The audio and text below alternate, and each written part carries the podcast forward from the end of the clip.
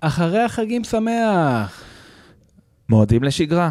מועדים סוף סוף לשגרה. נגמר, סוף סוף נגמר. ל- אה, למאזינים העתידיים, אנחנו רק נגיד, אה, אוקטובר 2021, לאחר תקופת החגים הקשוחה שידענו בשנים האחרונות. כל החודש היה בערך משהו כמו רבע שעה של אה, עבודה, וכל השאר אה, אכילה כפייתית וג- ורביצה. וג- וגם את זה אתה צריך לעשות עם איזה ילד תלוי על הצוואר. בדיוק. אהלן אהלן, ו-Welcome לבורקאסט, הפודקאסט שלכם על פרסום performance, direct response, וכמובן, בורקאסט. מבית היוצר של אורטל דיגיטל. אחרי שנים בעולמות האלו, צברנו לא מעט ניסיון, והחלטנו שהגיע הזמן להפסיק לחפור רק בבלוג שלנו, ולהקים פודקאסט מקצועי עם כל הדברים שיש לנו לחלוק עם העולם. אנחנו נדבר על כל מה שמעניין בעולמות האלו, והכל בלי להשאיר לכם פירורים על המכנסיים לפני פגישה חשובה. אז אם אתם קולגות, בעלי תפקידים שיש להם אינטראקציה עם חברת פרפורמנס, בעלי עסקים קטנים ובינוניים שבא להם לדעת יותר, וגם לקוחות קיימים שלנו שרוצים להבין מה אנחנו עושים כל היום. כולכם מוזמנים לשמוע אותנו מברברים וגם לצאת עם כמה תובנות. האזנה נעימה. אמ, אז אנחנו אחרי פגרה ארוכה פה, ואנחנו בעצם השארנו אתכם במתח אה, למאזיננו האדוקים. נגיד שהשארנו אתכם במתח בסוף הפרק הקודם, פרק שעסק בניתוח מכירות. אה, סיימנו אותו בקליפהנגר מותח. ולמה?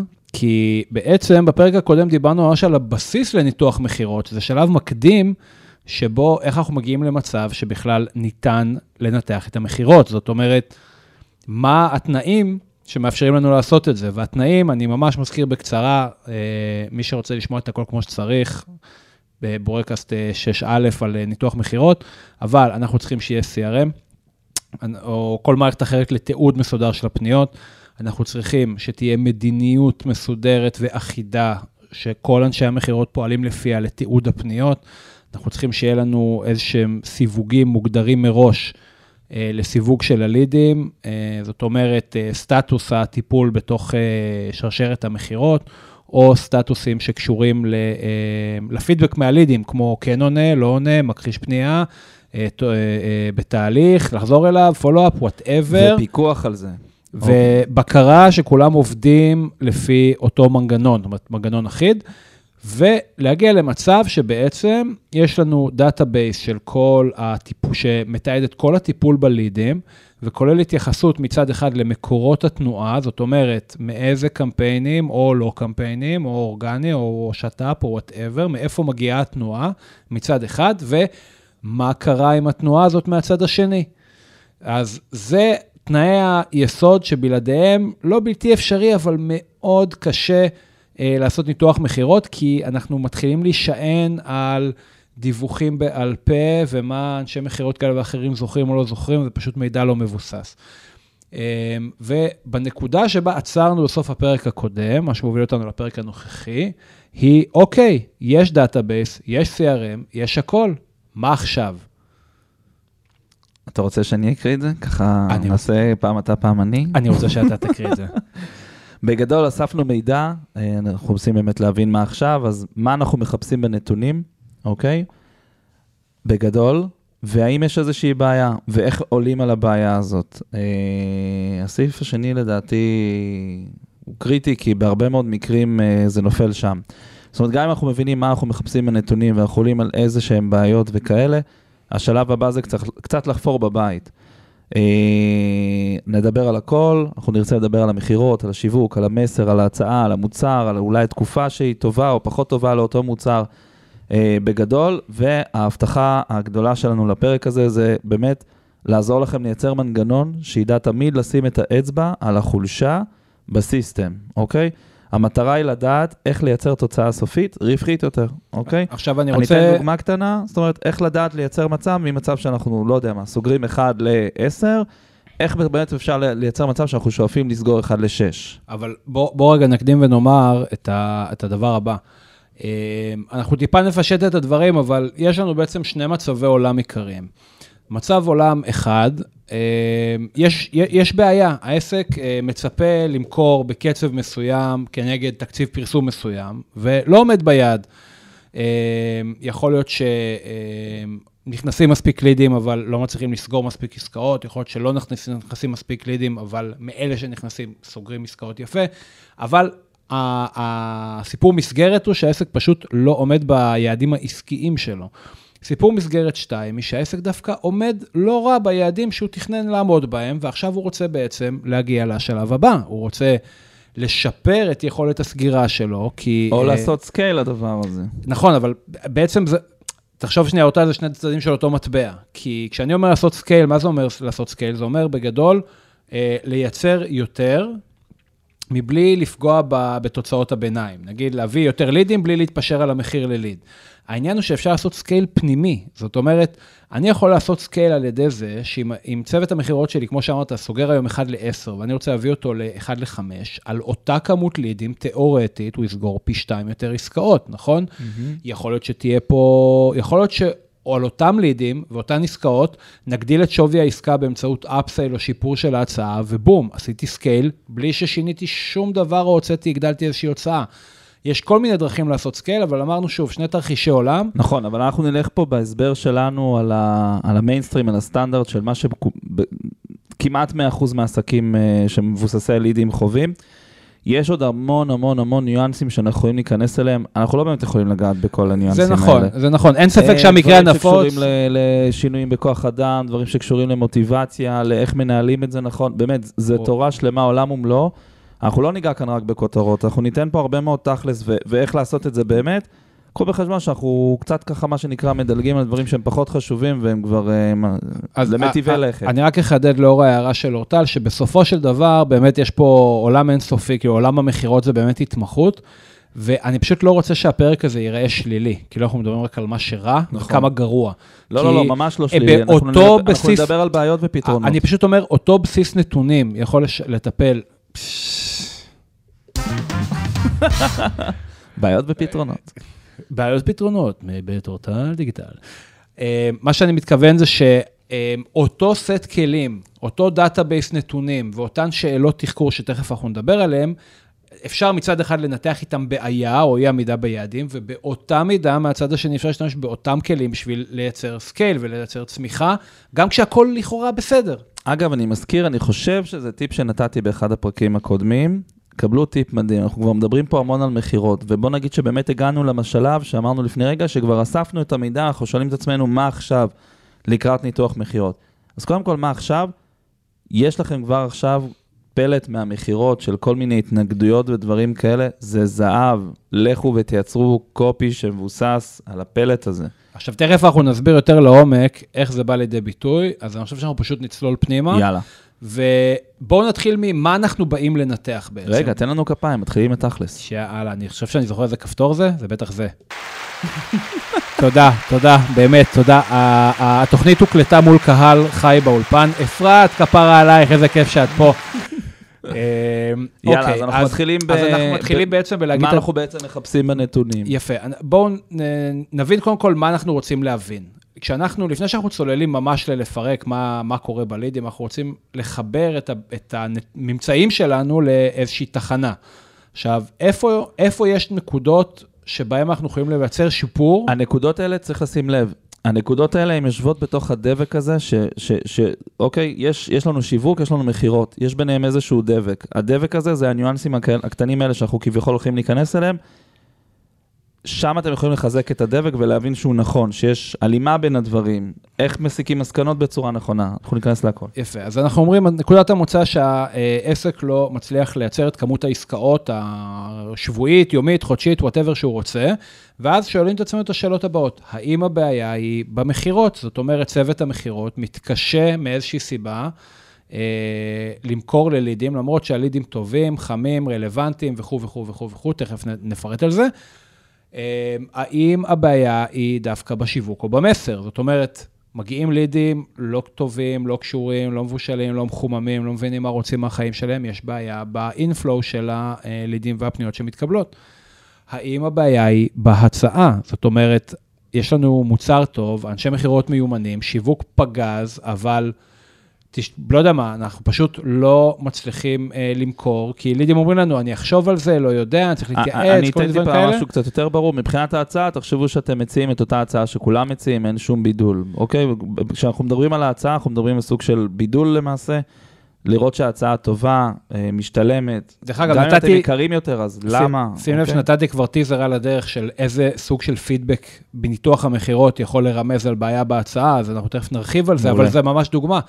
עכשיו, להבדיל מההצעה, יש לנו את המוצר. עכשיו, קל להתבלבל ביניהם, המוצר וההצעה הם לא אותו דבר. המוצר שלי יכול להיות אה, טלוויזיית אה, 65 אינץ' של אה, LG, סבבה? זה המוצר. ההצעה שלי יכולה להיות הרבה דברים, יכולה להיות המחיר, שהוא יהיה יותר זול, פחות זול, שווה ערך לאחרים, יכול להיות איזושהי מעטפת שירות, כמו לתת אה, את ההובלה והתקנה בחינם, או יכול להיות איזשהו added value, נגיד, קנה טלוויזיה, קבל רמקולים, או קבל עוד טלוויזיה לחדר שינה, לא משנה. המוצר הוא עדיין מוצר, טלוויזיה. ההצעה זה איך אני עוטף אותו ומגיש אותו למכירה, זה שני דברים שונים. נכון. וגם להגיד, יש בעיה בהצעה, אני אומר בכנות, בעיה בהצעה לפעמים קל לתקן, כי אתה צריך טיפה להיות יצירתי ב- באיך אתה עוטף את הדברים שאתה מוכר. בעיה במוצר זה כבר, אנחנו מדברים על מצב שבו המוצר ממש פוגש רע את השוק. הביקושים הם לא מה שציפיתם, זה להשיק עכשיו, אה, אה, אה, אני מנסה עכשיו על איזה דוגמה, את הגוגל גוגלס, את המשקפיים הנוראים המיתולוגיים של גוגל, ולהבין שאף אחד לא רוצה את הדרק הזה, אף אחד. אנשים פשוט לא, לא רואים צורך, לא רואים שימושיות, חושבים שזה אפילו יעשה איזשהו נזק. אני נותן דוגמה מאוד מאוד קיצונית, אני חייב להגיד, ברוב המוצרים של עסקים קטנים ובינוניים, זה לא יהיה כזה מובהק, כי לא תהיה כזאת תעודה.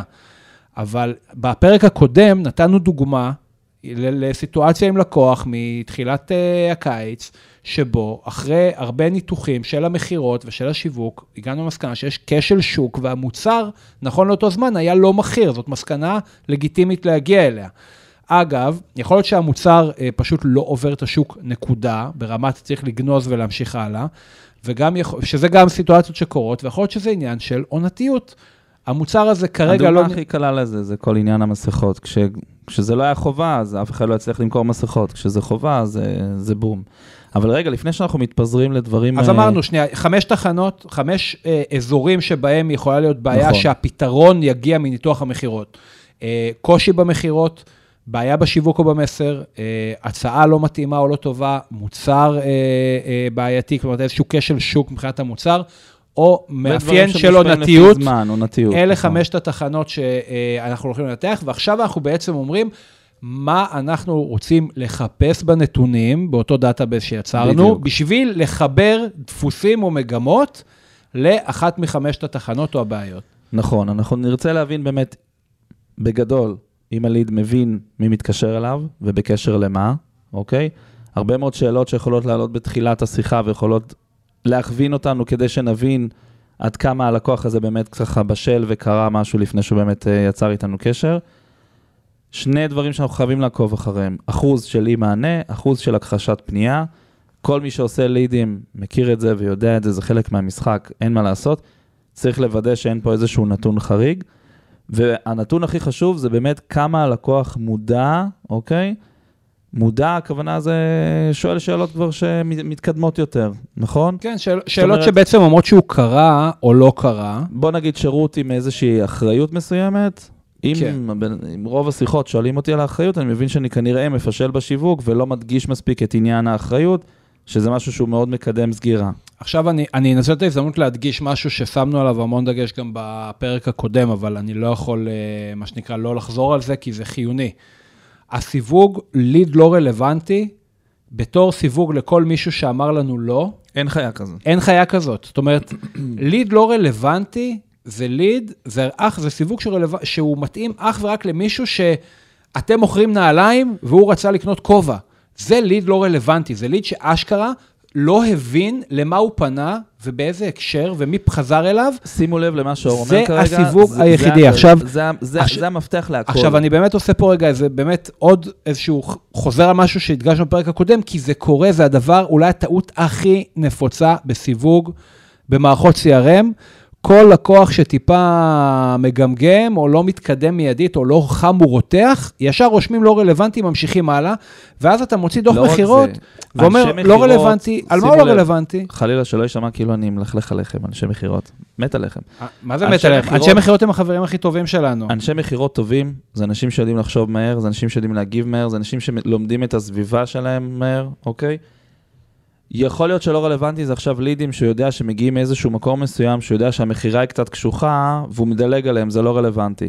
זה למה אמרנו שצריך לנהל את זה ולפקח על זה. חייבים, אוקיי? כי שימו לב לרצף הטעויות שזה יכול לייצר. תחשבו שיש איזשהו איש מכירות שרגיל כרגע לקבל אה, לידים מגוגל סרצ', אוקיי? הלידים שם חמים, יש להם כוונה, הם באים לסגור, הם חיפשו משהו ספציפי, כנראה שאנחנו יודעים לספק את זה, כנראה שהמכירה תהיה קלה, אחלה עמלה, אהלן אהלן. פתאום תביאו לו, לו, לאותו איש מכירות לידים שמגיעים מפוש, אוקיי? מפייסבוק, מפייסבוק ליג'ן. אינסטגרם, ליג'ן, כל מיני כאלה. דברים שכביכול הלידים קצת פחות איכותיים, תלוי איך עבדו. אוקיי? איש מכירות הישרדותי נקרא לזה, לא ירוץ על הלידים האלה חזק, וכביכול יכול לשרוף לכם את הערוץ הזה, כי הוא ידווח ב-CRM שהלידים האלה לא איכותיים לו. בפועל, אם תהיה הלימה אבל רגע, רגע, שנייה, בין קפצת, תסריט השיחה לערוץ, אוקיי? ואיש המכירות החכם יבוא וידווח שצריך לשנות כי ככה וככה הלידים האלה שונים, אוקיי? אתם לא תגיעו למצב שיש לכם איזשהו רצף של טעויות ואתם תלכו ותגברו פה איזשהו ערוץ שאמור להניב לכם הכנסות, כי שמחתם על פידבק של איש מכירות אחד. אז עכשיו, עכשיו אני, כאילו, אורטל קפץ טיפה שני צעדים קדימה, אבל זה היה חשוב לסגור. את ה... ברור. אה, זה היה חשוב אה, זה. אתה יודע משהו? אני כאילו כמו הקלטנו ילד, שישה פרקים, אבל תכלס אני מה זה חלוד? פחות כזה בלאגנים, אקשן, צחוקים. כן, אנחנו נורא רציניים, קחו אנחנו- בחשבון אנחנו שאנחנו באנו נורא בחירום, רציניים, הפרקים הבאים אנחנו נהיה יותר... אה, זה על הפנים, פחות מכווצים בכיסא. אבל אה, זה כאילו נושא נורא רציני, אורטל. זה נושא כן. כאוב, זה נושא קשה. אה, אני, אורטל קפץ פה טיפה קדימה, אני רוצה רגע לחדד משהו. אנחנו מתחילים מאיזושהי נקודת מוצא של, יש כמה שאלות בסיס שאנחנו שואלים. אמרנו שוב, האם הליד מבין למי מתקשר אליו ולמה? אה, כמה מהלידים לא עונים בכלל? איזה אחוז מהלידים מכחישים פנייה, עונים ומכחישים את הפנייה? ואיזה אחוז מהלידים כבר, ב, קודם כל, הבינו מי מתקשר ולמה, ומכירים בזה שהם השאירו פרטים, ופה כבר, נש... פה כבר מתחיל איזשהו ניתוח יותר איכותני, של תכף אנחנו ניכנס אליו. עכשיו, לפני שאני ממשיך הלאה, חשוב לי להגיד, אנחנו עכשיו מתחילים למפות, נכון? קיבלתי החודש 100 לידים. עשרה לידים אה, לא ענו. 15 לידים אה, ענו ואמרו, וואלה, לא פניתי, לא זוכר, לא יודע מי אתם. אוקיי, שימו לב, 10, 15, 25. ש- רבע מתוך הלידים כבר שמתי רגע בצד. עכשיו נשאלת השאלה, מה קורה עם ה-75% הנותרים? ופה מתחיל הניתוח היותר מסקרן. אבל זה לא נעצר פה. מה אמרנו לגבי הסיווגים? לא מספיק סיווגים, אז צריך להתחיל ממקורות התנועה. כי יכול להיות שאותם עשרה, אני כמובן עולם קטן של 100 לידים אה, בחודש, כן? אבל הוא יכול להיות שאותם עשרה לידים שלא ענו, כולם במקרה הגיעו מאותו ערוץ, או ששמונה מתוך העשרה, 80 אחוז מהלידים שלא עונים מגיעים מאותו ערוץ, רמז, בדרך כלל זה זה. זה, אבל זה בדיוק העניין, זאת אומרת, אלה, אנחנו מחפשים דפוסים, ואנחנו מחפשים לחבר אותם לתמונה יותר גדולה. זאת אומרת, אם יש לי אחוז גבוה של מכחישי פנייה מפייסבוק lead gen, וואו, big surprise, big big surprise, כן, זה ממש מפתיע. זה shocking, אז אני שואל את עצמי, אה, דרך אגב, מה, מה הרבה פעמים קורה למישהו שעובד ב scale גבוה, דרך אגב, של לידים, והוא רץ על המון ערוצים, כן? הרבה פעמים ה lead gen ברמת ה-CPL, ברמת המחיר לליד, יהיה זול, ואז אנחנו, אנחנו נרצה, כולנו, גם הלקוח, ירצה לראות מספרים קצת יותר נעימים זאת בעין. פיקציה, כן? כי הזמן של האיש מסיתים. מכירות של- ששורף את הזמן שלו על הלידים האלה, שווה קצת יותר מההפרש במחיר. נכון, אבל ברמת הדשבורד במבט על, זה נראה קצת יותר נעים נכון. בעין לראות מחיר יותר נמוך לליד, משהו שמוריד את הממוצע. אממה, עושים ניתוח סוף החודש, ומבינים ששם האחוז הכי גבוה של אי מענה, או של הכחשת פנייה, או של אנשים שפשוט לא הבינו תראה, מי ומה ולמה. אני חייב להכניס פה כוכבית. בוא, בוא ניקח סיטואציה שיש לך עכשיו המון לידים מליד-ג'ן, אוקיי? עם אחוז סגירה מאוד נמוך, מחיר מאוד נמוך לליד, אוקיי? אבל אחוז סגירה מאוד נמוך.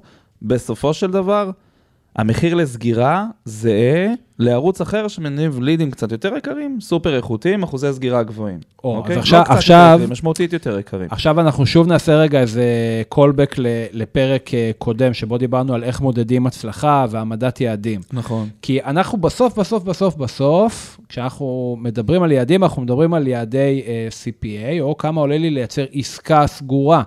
המחיר לליד בסוף זה מטריקת ביניים, זה לא מדד סופי, זה לא תוצאה, זה משהו שמוביל אליה.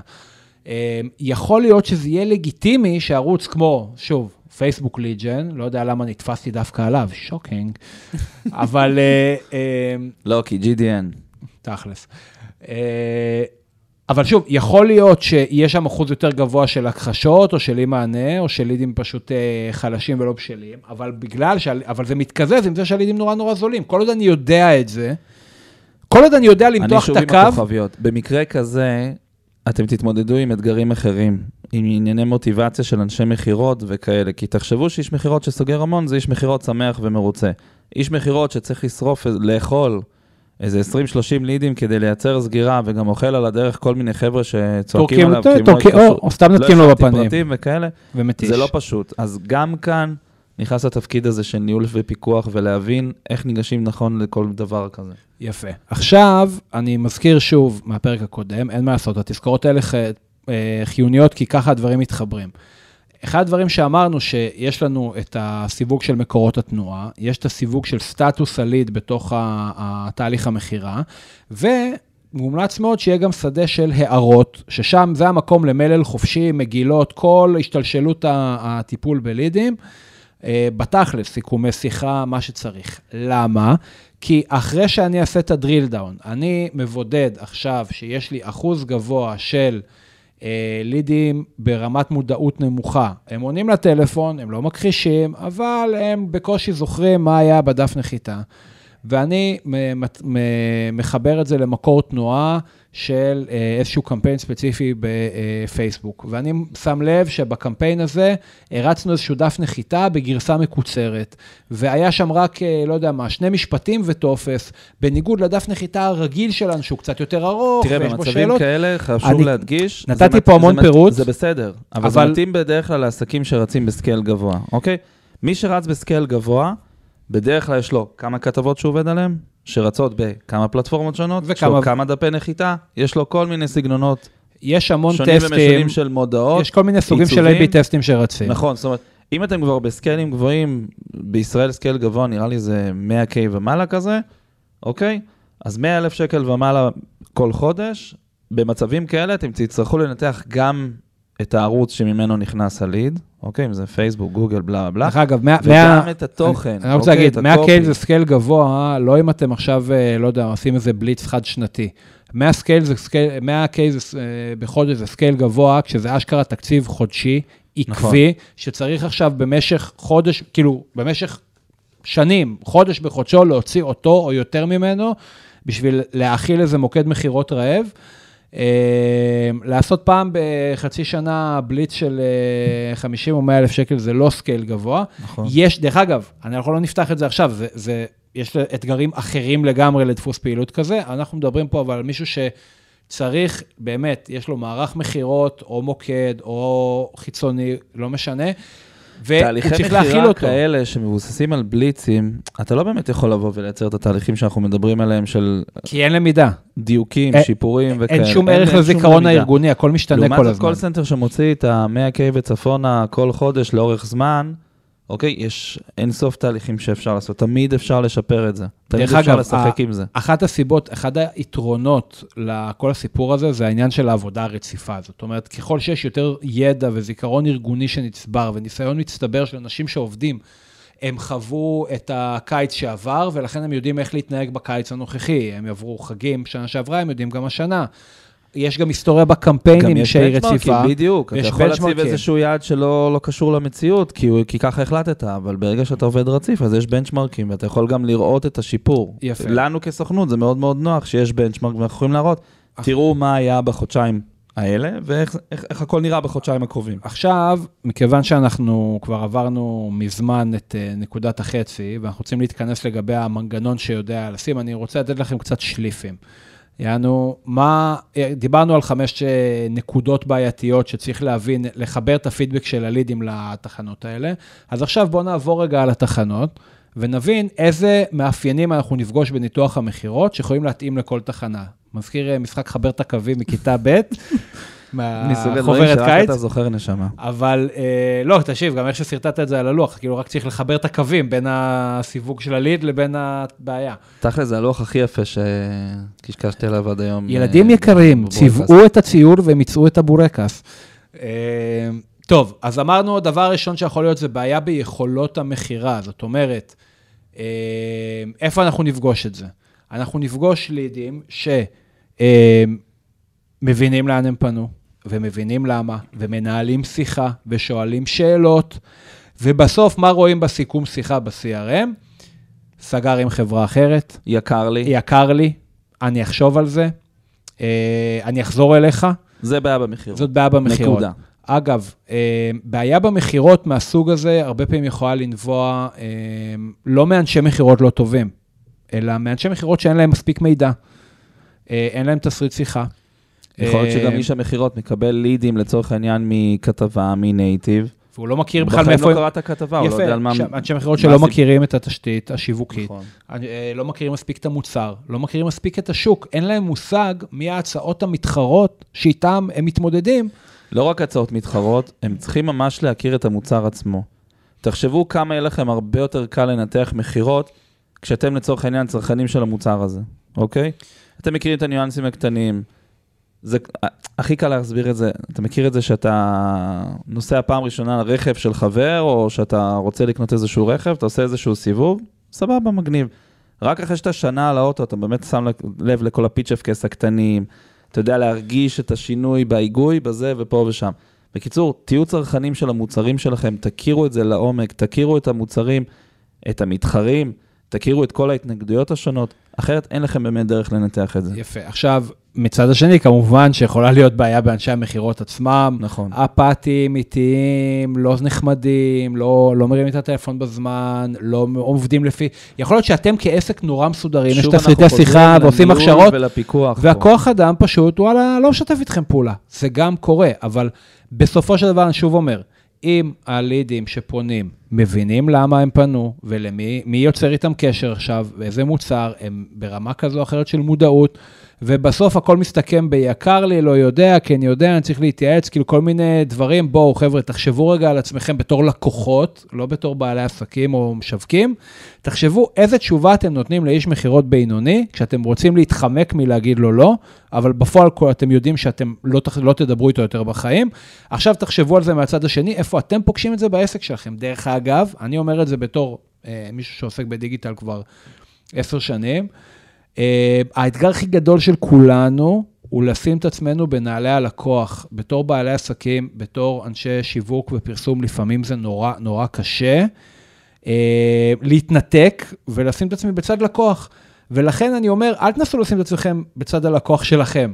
פשוט דמיינו את עצמכם כצרכן, כשאתם הולכים לסופר, כשאתם הולכים לקנות מקרר, כשאתם uh, מתקשרים לברר על החוג של הילד. ואם זה קשה לכם, תשאלו. פשוט תשאלו. תוציאו סקרים, תשאלו את הלקוחות שלכם, תשאלו את השאלות הכי קשות. זאת הדרך לקבל את כל התשובות. יפה. אנחנו עוברים לנקודה הבאה, בעיה בשיווק או במסר. עכשיו, שיווק הפרס... אני אחדד, השיווק, הפרסום או המסר, כאשר בעצם פה אנחנו רואים פער אה, מוזר. השיווק מצד אחד מזרים לידים בקצב, אבל אה, מצטבר לנו אה, אחוז גבוה של אנשים שלא עונים, אחוז גבוה של מכחישי פנייה, או אחוז גבוה של אנשים שעונים, אבל לא, הם, הם לא מבינים מה רוצים מהם. אה, פה בדרך כלל אנחנו נתחיל לנתח רגע את הפרסום ולחפש האם יש ערוץ מסוים שבו דף הנחיתה או הכתבה לא מספיק ברורים. ההנאה לפעולה שכתובה הרבה פעמים היא במצבים שונה כאלה, ממה שאיש המכירות מציג. נכון, אבל גם במצבים כמו שאתה מתאר, יכול להיות, יכולה להיות סיטואציה שכאילו הקמפיינר אה, בעננים, שמח, כי הלידים זולים והכל נראה מדהים בצד שלו במספרים, ויכול להיות שההבטחה קצת תלושה, יכול להיות שההנעה לפעולה קצת לא קשורה או מבטיחה יותר מדי או משהו כזה. אז המון אנשים יוצאים פרטיים, וזה נשבר ב call center, זה לא עושה שום דבר מעבר לשרוף זמן ומוטיבציה של חד, אנשי חד. משמעית, בוא, בוא, בוא נהיה כנים גם עם עצמנו, כי גם אנחנו בתחילת דרכנו היינו חוטאים בדברים האלה. נכון. בסופו של דבר, אה, קמפיינר שלו, או סוכנות, אין או טעות שלא של... טעינו. מה? אל תלכלך, מה זה פה ושם? אין. טעות שלא טעינו. תכלס. אני, לא, אני בטוח שיש כמה שאנחנו פשוט לא יודעים עליהם, אבל אין מצב. אנחנו אין נגיע. מצב, אין, אין בור בדרך שלו. חכה, בוא נראה, אנחנו עוד... אה, זה. ומה שאני אומר הוא ש... אה, בסופו של דבר, אה, קמפיינר שלא, שמתהדר במחירי לידים זולים ולא מתחקר מה הם שווים במכירות, עושה, באמת, צר לי להגיד, זה חצי עבודה, וזה לא מה שאנחנו, גם אנחנו חוטאים בזה לפעמים, מאוד משתדלים שלא, אבל תמיד עומד, עומד לנגד עינינו. עכשיו אני חוזר ואומר, בעיה בשיווק או במסר, כשמרגישים שהביצועים בקמפיינים מדהימים, זה לא בא לידי ביטוי במכירות, ותחקרנו את המכירות, ואנחנו לא רואים מאפיינים של כשל מכירות, אנחנו רואים איזשהו פער שלרוב יבוא לידי ביטוי בסיכומי לקוח. הלקוח אה, לא הבין שהשירות הוא כזה, הלקוח לא ידע שהעלות היא ככה, הלקוח חשב שזה זול וזה יקר. אני רוצה לתת איזושהי דוגמה, משהו שקרה בעבר. אה, בא לקוח וסיפר אה, שהוא הכי זול, שההצעה שלו היא פנומנלית. אה, אני זוכר את זה, חסרת תקדים בתחומה. חסרת תקדים בתחומה, ברמה שכאילו רק תשימו את ההצעה באינטרנט שם, זה, בפייסבוק, והכל יהיה בסדר. אז זה, דרך אגב, תחקרנו לו את האם אימא, כן? כתבנו לו קופי, הכל היה מדהים, ובאמת יצאו פה מוצרי קופי מדהימים. עלינו עם הקמפיין הזה לאוויר, הבאנו לו לידים בטירוף, באמת. לידים עפו, מהצד שלנו זה היה נראה מדהים, אז כאילו, אנחנו אומרים, וואו, איזה יופי. בפועל, כשהתחלנו לראות את הפידבקים במכירות, הבנו שאני לא יודע אם בזדון או לא בזדון, זה לא באמת משנה, הלקוח פשוט סיפר דברים שהם לא אמת. זאת אומרת, הוא, הוא סוג של, היה בטוח בעצמו כנראה. אני לא אנחנו- זה אנחנו- לא בדק. אנחנו לא יודעים אם הוא לא בדק, או שהוא ניסה כאילו זה לא- למרוח זה לא אותנו, זה מעניין, לא משנה. מעניין. השורה התחתונה, ההצעה שלו הייתה שטוחה בדיוק. לחלוטין, זהה לא לכל רק השוק. שטוחה, לא רק שטוחה, אני מזכיר לך, אנחנו גילינו ש, שהוא יקר משמעותית. זה, זה, זה אה, תחום, אוקיי, תחום נכון, של נכון, המון נכון. המון המון כסף, מוצר מאוד מאוד מאוד יקר, וגילינו שכאילו, ההצעה שלו פשוט לא אטרקטיבית בשום צורה. דרך אגב, שים לב שקפצנו כאילו מהשיווק והמסר להצעה, אבל אתה יודע מה, בוא נפתח רגע את הנושא של ההצעה, כי הדברים כרוכים זה בזה. אה, זה בעיה, בעיה ההצעה- בשיווק, דרך אגב, זה בעיה, בעיה בשיווק, בהלימה הלימה מוחלטת בין התסריט שיחה למה שקורה בשיווק. בסופו של דבר, בעיה בשיווק זה איזשהו מצב של, אה, אה, אם, אם מי שזוכר, דיברנו על תרגות באמצעות תוכן לפני כמה פרקים, אז בסופו של דבר, אנחנו לא סתם אומרים את זה, כי המסר שאתם כותבים במודעות, אה, הוא בסופו של דבר מה שמושך את האנשים. לא רק זה, אני אדייק. קחו בחשבון שבסופו של דבר, מה שתופס את הגולש זה איזה משפט או חצי משפט, שאומר, אה, זה מה שאני צריך. לחץ השאיר פרטים, אוקיי? השלב הבא במכירות.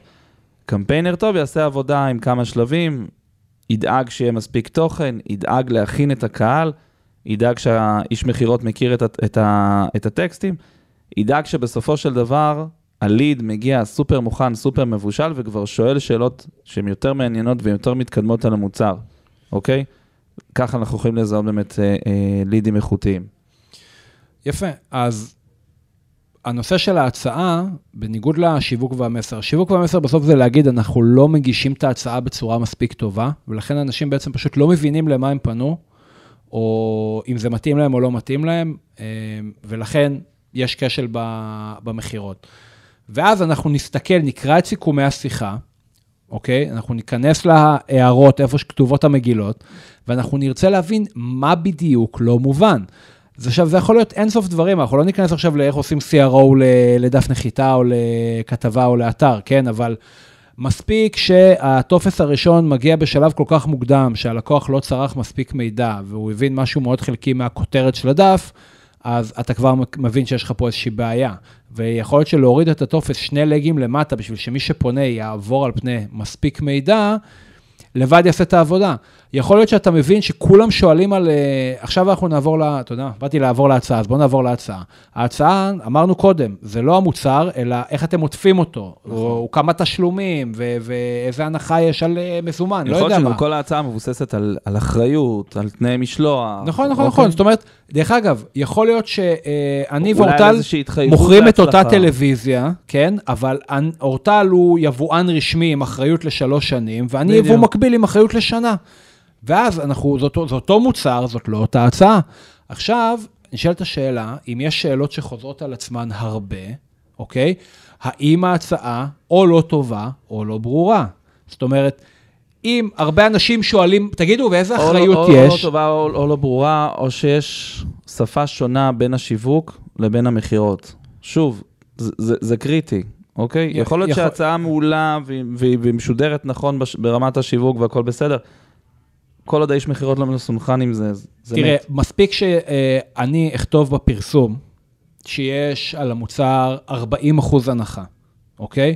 ואתה, בתור המכירות, אתה תגיד שההנחה היא 20 אחוז, ועוד אה, 20 אחוז לחברי מועדון, אוקיי? זה כבר לא 40 אחוז.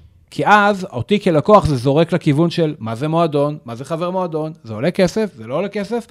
דוגמה הכי בנאלית שיש, אבל תשימו לב, זאת כביכול אותה הצעה, כן?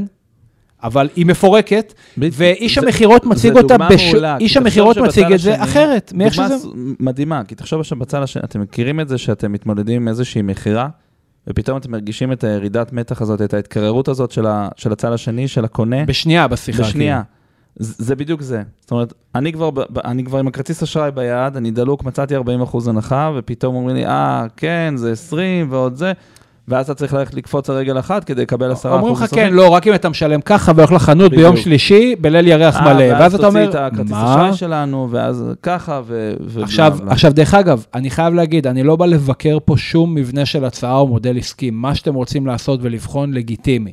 מה שצריך להיות זה איזושהי רציפות. זאת אומרת, ההצעה, כפי שהיא מוצגת בפרסום, בשיווק, צריכה להיות בדיוק. ההצעה.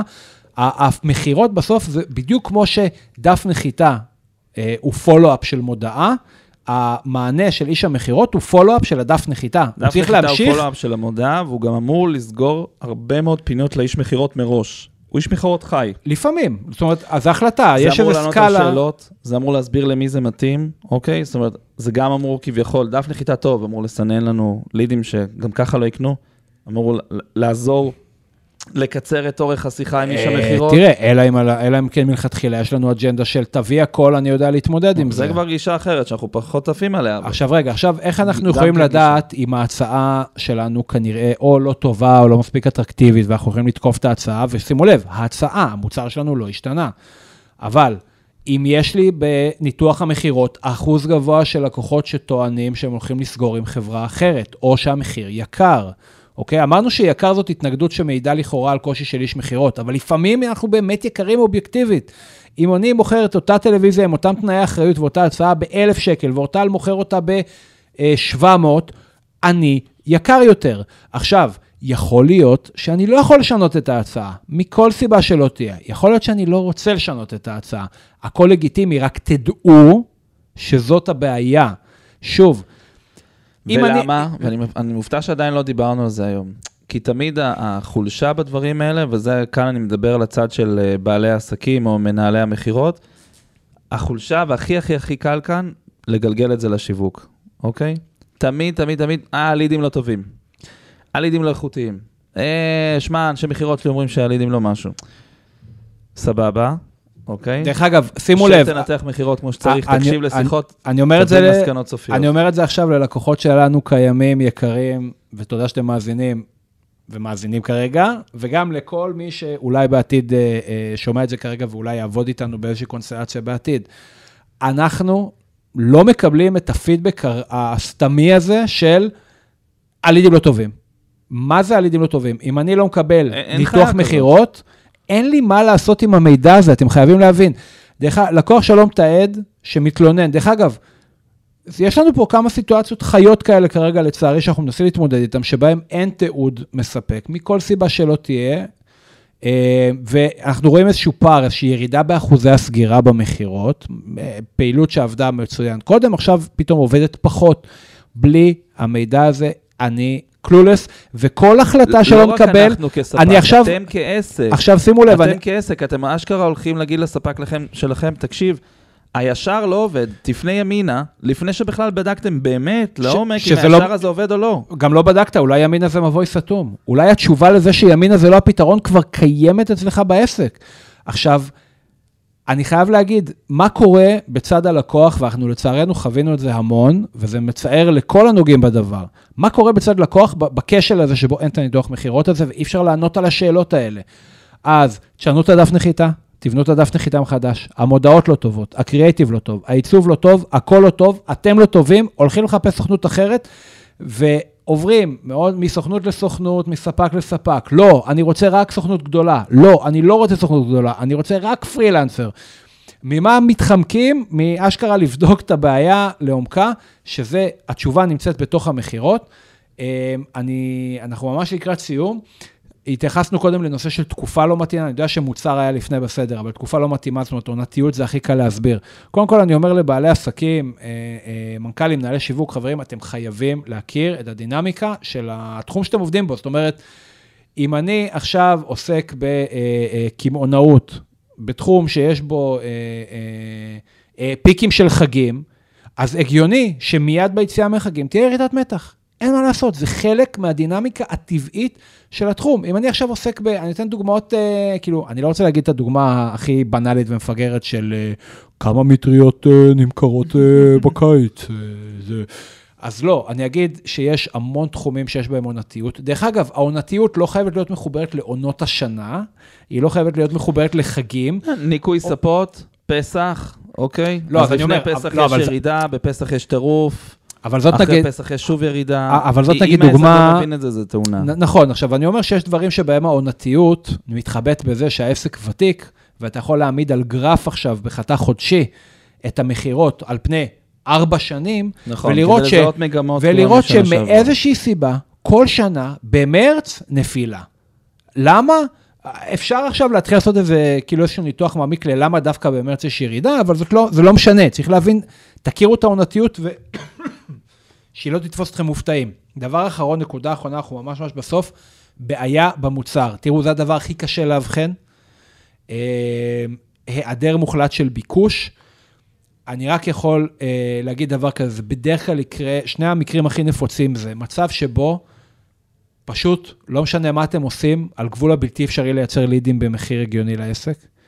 ואני אני אומר, זה כאילו בתור סוכנות, נורא קשה לנו לבוא לעשות את ההבחנה הזאת, כי אני לגמרי מבין לקוח של הסוכנות לא מצליחה לייצר לידים, הוא אומר, טוב, הבעיה בסוכנות, הוא יעבור לסוכנות הבאה, אבל צריך רגע להסתכל על פידבקים לפעמים לא במכירות, אוקיי? עכשיו אני הולך לפתוח רגע איזה כוכבית ואני אגיד, לפעמים הפידבק מכירות או הניתוח מכירות הוא לא, הוא לא במכירות. היה לנו פה לקוח שמאיזושהי פעילות בחו"ל, מוצר מאוד מאוד ייחודי שפונה לקהל מאוד מאוד מוגדר ונישתי, ויצאנו לדרך אחרי הרבה הכנות, כמובן, תכנונים, וכלום. יוצאים, תקציב יוצא, מודעות רצות, מדדים סבירים, אין מכירות. ממש כלום, פה אחת, פה אחת, שם, לא, אין מכירות. אמרנו לעצמנו, טוב, בעיות בתרגות, בעיות בקריאייטיב, בעיות בדף מכירה, בעיות בזה. פתאום קלטנו, מה זה פתאום? כאילו, קלטנו שתגובות בפייסבוק מצטברות, ואנחנו קולטים, הקהל נכון, בדיוק האנשים שאנחנו רוצים להגיע אליהם, בדיוק על היעד שלנו, אבל האנשים אומרים לנו, חבר'ה, המוצר שלכם לא, לא מדבר אלינו, לא מתאים לנו, לא רוצים אותו.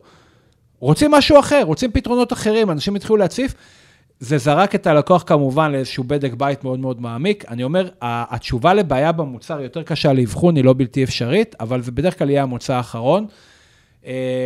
חברים, אנחנו בסוף דיברנו על אה, מה עושים עם המידע שאנחנו אוספים בניתוח המכירות, על איזה תחנות או בעיות מרכזיות אנחנו רוצים אה, אה, לזהות או לאבחן, מה אנחנו מחפשים בנתונים בשביל לחבר את הממצאים שלנו לאיפה צריך לטפל. אה, מה המטרה של כל זה? לייצר מנגנון שיודע תמיד לשים את האצבע על החולשה בסיסטם. וזה דברים שהם דינמיים, יכול להיות שהיום אין בעיה במכירות, מחר יש. הרצף הזה שעשינו עכשיו, השוק משתנה, אנשים מתחלפים. יש לנו לקוחות שאנחנו עושים איתם את הדבר הזה פעם בחודש, ויש לקוחות שעושים איתם פעם בשנה. זה, זה דברים שהם דינמיים, אבל אני אומר, אנחנו אומרים לכם שהמתודולוגיה הזאת היא לניתוח המכירות, השאלות האלה הן תמיד אותן שאלות, התשובות הן אלה שמשתנות. אבל פשוט תקפידו לעשות את זה בצורה עקבית לאורך זמן, ובאמת, תיישמו את הדברים שאתם לומדים מתוך זה, גם אם תיישמו עשירית ממה שאמרנו עכשיו, באמת. שזה יותר כביכול ממה שאתם עשיתם עד היום, כבר אתם עושים צעד מאוד מאוד משמעותי.